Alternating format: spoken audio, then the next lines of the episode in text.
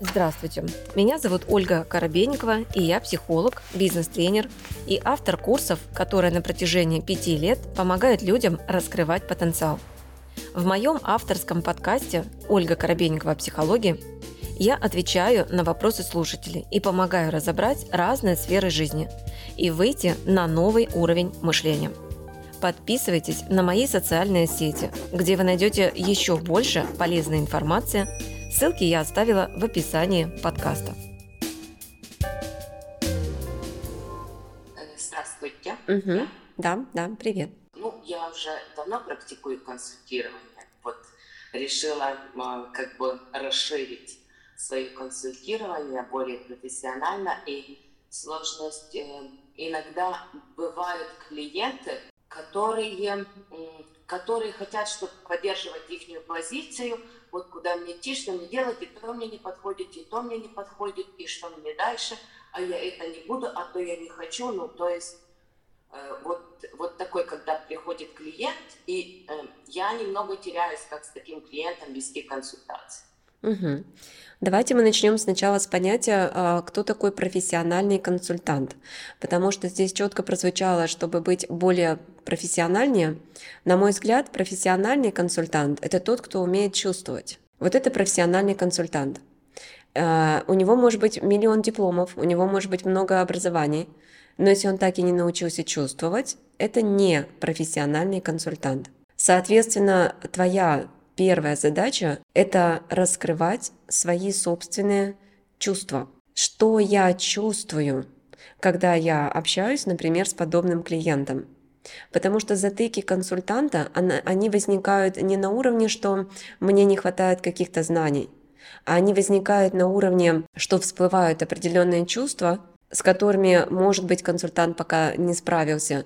И именно эти чувства, они, как правило, медленные чувства, блокируют его яснознание. И тогда у него тупик в консультации. И поэтому э, первый мой вопрос к тебе и вам, да, что нужно, это вот когда пришел такой клиент, что я чувствую в принципе в отношении людей, подобных этому клиенту? Что я чувствую, если в обычной жизни?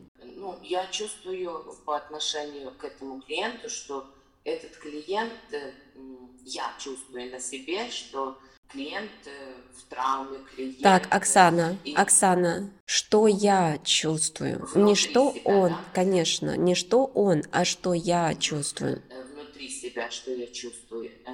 Ну, у меня начинает подниматься такая эмоция, как жар, вот где-то на уровне сердца.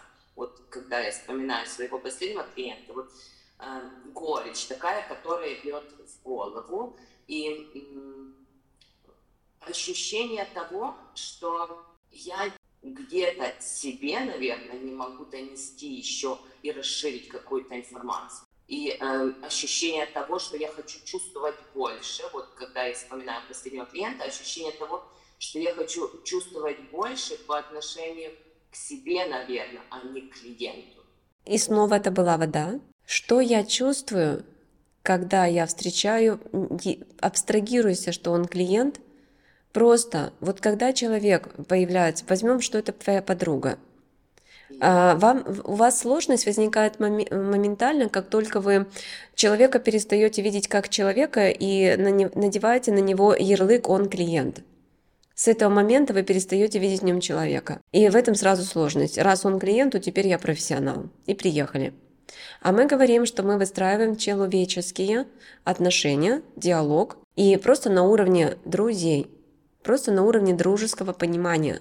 И чем легче мне быть друзьями, тем легче мне быть в принципе консультантом. Но если я буду выстраивать границу, если я буду как бы что мы разные, то тогда не получится контакта. Поэтому абстрагируйся и просто представь себе э, подруга, которая не знает, что ей делать, и которой нужен совет. И вот она э, ищет человека, который э, мог бы ее направить, который мог бы ей что-то рекомендовать. Она потерялась, она запуталась, она э, вообще вот просто, что я чувствую к такой женщине, как человек, не как специалист, как человек, что я чувствую к такой женщине. Чувствую желание помочь, найти решение э, на уровне чувств. Какое-то, наверное, скорее всего, жалость идет внутри. Я чувствую жалость, вот. И когда человек чувствует к себе жалость, вот сейчас почувствуй, что тебя кто-то жалеет. Твое чувство вслед за этим какое будет? Ты почувствуешь, что тебя кто-то жалеет. И твое следующее чувство, ответное, какое будет? Мне не нужна. Да, мне, я, это не то, что я хотел. Мне не нужна жалость, и значит, что я буду чувствовать к человеку, который меня жалеет. Скорее всего, не захочу с этим человеком. Да, да, я закроюсь. Будет отрицание, возможно, агрессия, что что угодно. Но, но это точно я закроюсь. С помощью каких чувств, неважно, но я закроюсь. И вот тогда когда в моменте произошло, что ты чувствуешь жалость, знайте, что с этого момента поле клиента для вас закрыто, потому что жалость это про то, что внутри я ощущаю, что это несправедливо. Я вхожу в роль спасателя, я вхожу в роль эгоистичного Бога, который думает, что он знает, как должно быть лучше и хочет его спасти. А спасать, собственно, человека не от чего. Все, что с ним происходит, справедливо. И жалеть тоже не надо, потому что это точка роста. Неважно, в какой он ситуации, это всегда точка роста. Значит, в нем есть скрытый потенциал. Для тебя, может быть, это, ну ё-моё, я бы, может быть, не справился. Но для него это норма, потому что у него есть какие-то скрытые резервы, и просто он сейчас, на данную минуту времени, не имеет к ним доступа. Он даже о них не знает. Но ситуация создана ровно для того, чтобы эти скрытые ресурсы он в себе обнаружил с помощью проводника. И вот тогда, когда вы будете вот в такой позиции, напоминая себе об этой и эту же самую позицию транслировать не только в отношениях с клиентом, но и в отношениях с близкими, в отношениях с подругами, везде. Без жалости, с абсолютным пониманием, что все, что происходит с человеком, дает ему рост. Он в чем-то должен вырасти, дает ему возможность раскрыть скрытые резервы. И значит, это прекрасно, а я просто рядом. Но я не спасатель. Потому что от чего спасать? От того, что он пришел на урок? Вас надо спасать от того, что вы пришли сюда на вебинар? Думаю, что нет. нет. Так вот, и когда в жизни человека создается ситуация, мне тоже кажется, что там спасать не надо. Просто пришел учитель определенный, а, что-то надо ему понять, и мы просто должны быть рядом и помочь это распаковать. Все. Но спасать не от чего абсолютно. Я даже понимаю, куда это транслируется. Вот даже сегодня утром я шла э, для того, что ну, у нас здесь нет света, надо искать, где подключиться. Я шла для того, чтобы подключиться. И встретила маму, брала у мамы карту, потому что у меня э, ограничения из Украины переводить, брала карту для того, чтобы оплатить курс, потому что я оплатила уже несколько курсов, и еще мне надо было привезти. Uh-huh. И отдаю маме карту, на которой есть ее личные деньги. Она, нет, нет, пускай это будет для тебя. Я говорю, мам, научись, на себя, меня не надо жалеть твоими деньгами, я себе сама могу заработать деньги. И мама так карту и не забрала. То есть она видит во мне слабость. То, что я хочу, чтобы во мне видели, это и видят. Потому что это записано на информационном поле человека. И если я хочу, чтобы люди видели меня слабой, или я хочу видеть их слабыми, беспомощными, это записано в моем информационном поле. И тогда меня действительно будут жалеть, и я буду жалеть. Это запись поля. И мне получается для того, чтобы мама перестала а, меня хотеть спасти, жалеть и всякое разное, мне для начала нужно пройти личностную трансформацию в плане а, перестать жалеть детей за то, что им необходимо зарабатывать собственных детей. Я так и сделала. У меня дочь 18 лет, и я ее а, отправила в свободное плавание. Да, отправила. С какими чувствами? Но осадочек остался. Вот. Угу.